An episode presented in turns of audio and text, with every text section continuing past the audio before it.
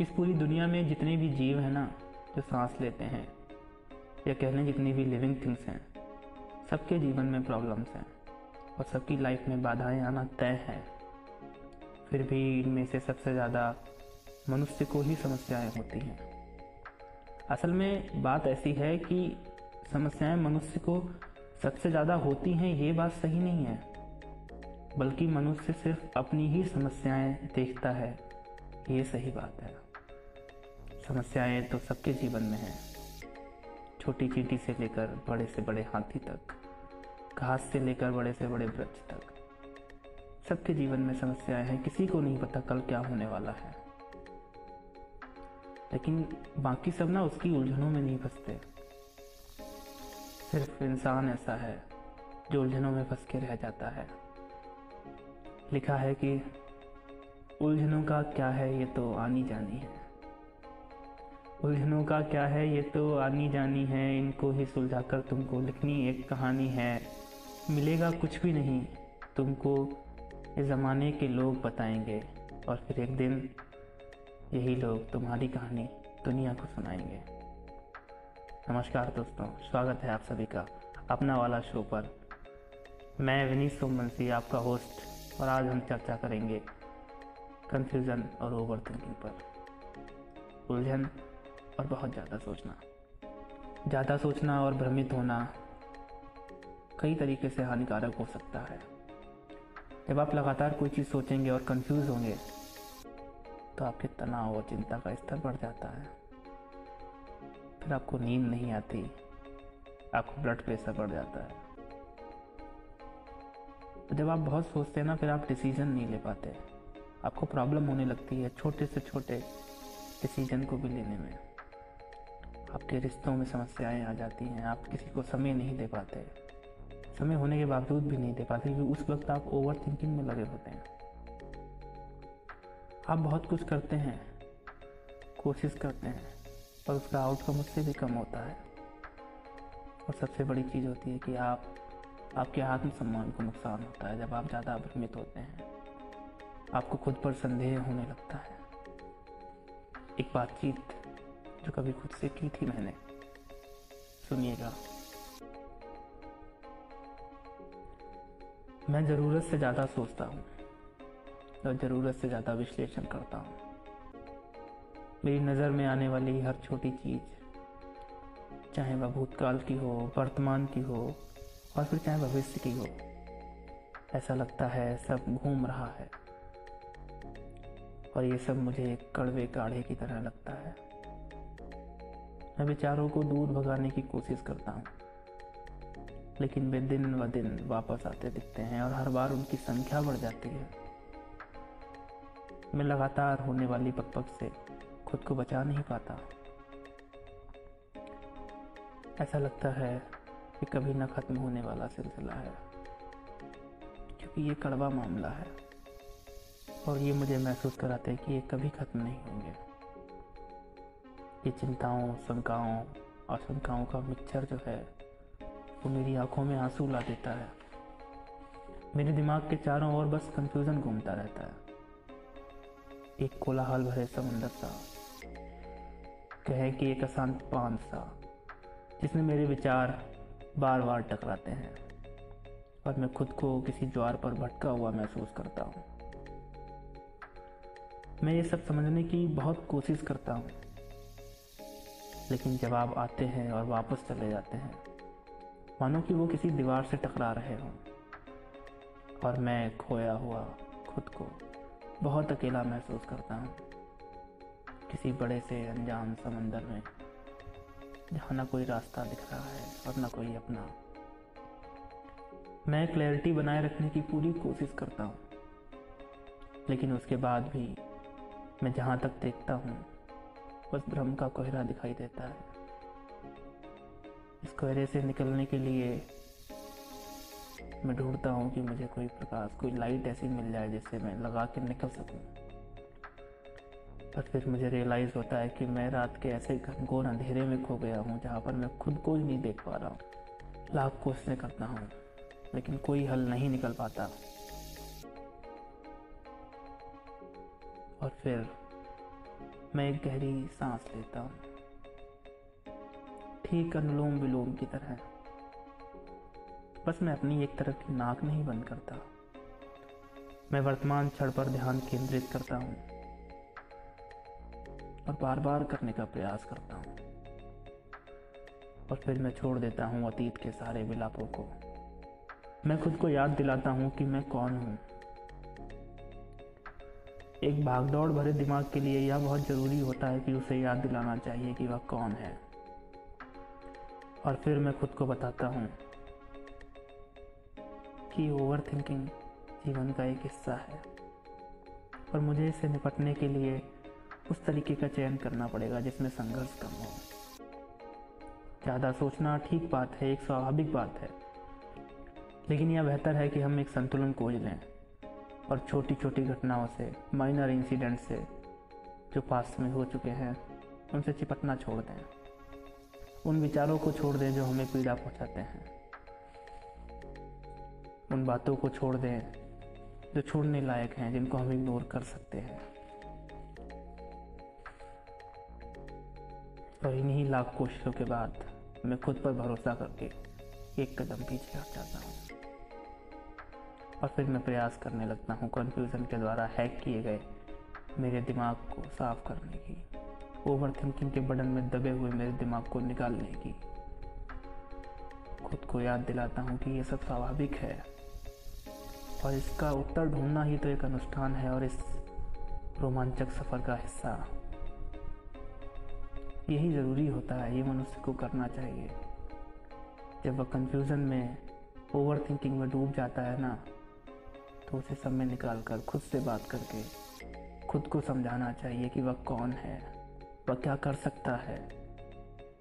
जो पास्ट में हुआ, उसे हम बदल नहीं सकते क्योंकि हमारे पास टाइम ट्रेवल नहीं है। जो हम पीछे जाके अपने पास्ट को सही कर सकते हैं। जो हो गया, वो हो गया। उन घटनाओं के साथ अगर हम चिपके रहेंगे तो हमारा वर्तमान हमारे हाथ से चला जाता है। हम भूल जाते हैं। और ये हमें नहीं करना है। हमको अपने आने वाले भविष्य की भी इतनी चिंता नहीं करनी कि हमारा वर्तमान हमारे हाथ से निकल जाए। और फिर उस भविष्य में जाके हम वहाँ के लोगों की चर्चा सुने कि उन्होंने वर्तमान में क्या किया था उस समय। और फिर हम मिस करें कि हमने ये सब चीज़ें छोड़ दी। तो वर्तमान का एंजॉय करना बहुत ज़रूरी है। हर बार, हर समय अपने प्रेजेंट को याद करो। प्रेजेंट में रहो और प्रेजेंट को एंजॉय करो। क्योंकि हमारे जीवन में सभी का उद्देश्य है सफल होना, चाहे किसी भी फ़ील्ड में हो। सब सफल होकर सेटल होना चाहते हैं। और कभी कभी ऐसा होता है कि हमारे ये सब कुछ करने की इच्छा हमें कुछ नहीं करने देती। हम इसमें कंफ्यूज होके ज़्यादा सोचने लगते हैं और हम दब जाते हैं ताकि हमसे कुछ नहीं होता। हम इसमें कंफ्यूज होके और इस पर सोच सोच के, सोच सोच के इसमें इतना घुस जाते हैं, इस दलदल में इतना फंस जाते हैं ना कि फिर हम कुछ नहीं कर पाते। ना अच्छा ना बुरा। एक बार की बात है, मैं आपको छोटी सी कहानी सुनाता हूँ। एक ऐसे इंसान की, जिसे अपने आप पर बहुत गर्व था कि वह बहुत संतुलित है, बहुत तर्क संगत है फैक्ट्स पे बात करता है। उसने अपना एक सफल कैरियर भी बनाया था। और उसका एक प्यार करने वाला परिवार था। लेकिन जब वह जीवन के पड़ाव में आगे बढ़ा तो उसने पाया खुद को फंसते हुए कंफ्यूजन में। वह कंफ्यूजन और ओवर थिंकिंग के दलदल में फंस गया था। सफल होने के बावजूद भी वह अपनी लाइफ से कंफ्यूज था। और इसकी शुरुआत एकदम नहीं हुई। जब उसे रियलाइज़ हुआ, तब बहुत देर हो गई थी। इसकी शुरुआत हुई थी छोटी छोटी उलझनों से। और छोटी छोटी चीज़ों को भूल जाता था। छोटे छोटे इवेंट्स को भूल जाता था। कहीं पर कंसंट्रेट करने में उसको दिक्कत आती थी। लेकिन फिर धीरे धीरे जैसे महीने बीत गए, तब उसे यह और अधिक स्पष्ट हो गया। क्योंकि अब वह अक्सर बहुत इम्पोर्टेंट अपॉइंटमेंट भूल जाता था। बहुत इम्पोर्टेंट इवेंट भूल जाता था। और कभी कभी तो ऐसा होता था जब वो मॉर्निंग वॉक पे जाता था तो सोचते सोचते भूल जाता था। कि जाना किधर है, कहाँ। और खुद में ही खो जाता था। किसी के साथ लगातार बातचीत करने में उसको परेशानी होती थी। और इन्हीं उलझनों की वजह से अब उसे काफ़ी तनाव और चिंता होने लगी थी। रात की नींद सही से नहीं होती थी, दिन का खाना उसका सही से नहीं होता था। अब उसे डर लगने लगा था कि वो अपना दिमाग खो रहा है। और अगर ऐसा हुआ तो वह अपने परिवार पर बोझ बन जाएगा। एक सफल आदमी ये सोच रहा है क्यों क्योंकि वो कंफ्यूजन में फंस गया है। उसे इस बात का भी डर था कि अगर ये ऐसा कुछ हुआ तो उसका काम बंद हो जाएगा और वह अपने परिवार को सहयोग देने लायक नहीं रहेगा। और इन सबसे निकल कर एक दिन उसने मदद मांगने की कोशिश की। मदद लेने का फैसला किया अपने इस कंफ्यूजन और ओवर थिंकिंग को हटाने के लिए।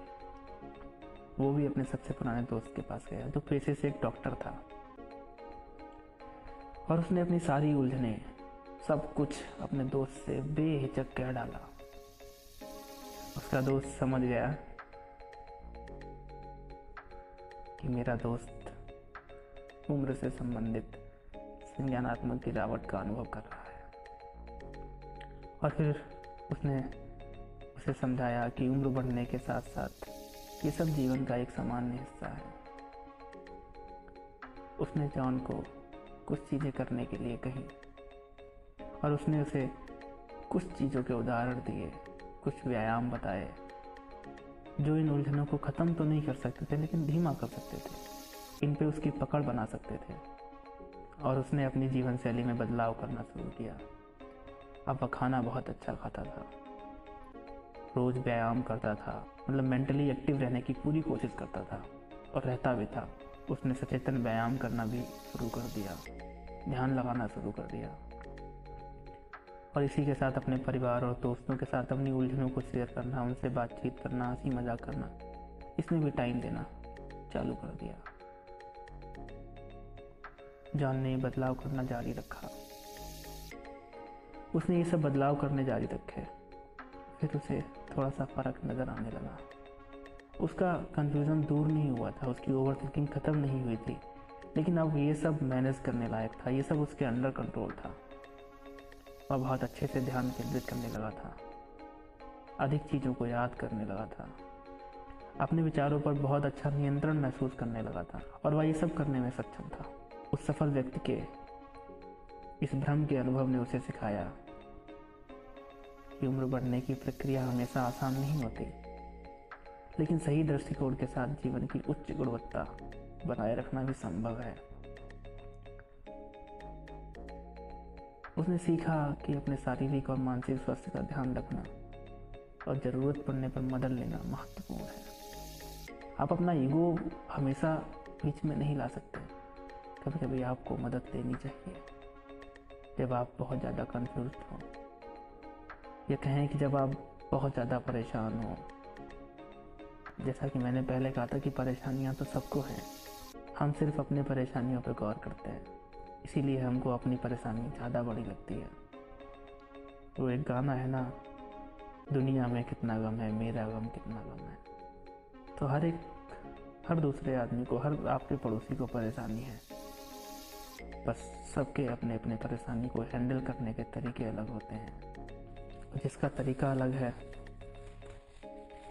वही परेशानी को सही से कंट्रोल कर सकता है। और आपको कुछ नॉर्मल पॉइंट जो हैं, वो ध्यान रखने चाहिए, जो आपको इस ओवर थिंकिंग से और कन्फ्यूज़न से बाहर ला सकते हैं। आपको माइंडफुलनेस का अभ्यास करना चाहिए, ध्यान करना चाहिए। और जो भी आपके निगेटिव थॉट्स हैं ना, उनको चैलेंज करना चाहिए। उनके प्रूफ पर सवाल उठाइए। उनके वैकल्पिक दृष्टिकोणों की तलाश करिए। खुद को व्यवस्थित रखिए। बिल्कुल एक स्पष्ट अपनी योजनाओं की जब भूल रहे हैं तो आप अपनी योजनाओं को लिखित तरीके से नोट करें। नोट करिए कि आपको क्या करना है, ताकि आपको सोचने में मदद मिलेगी मुझे आगे क्या करना है। फालतू के काम आप सोचेंगे ही नहीं।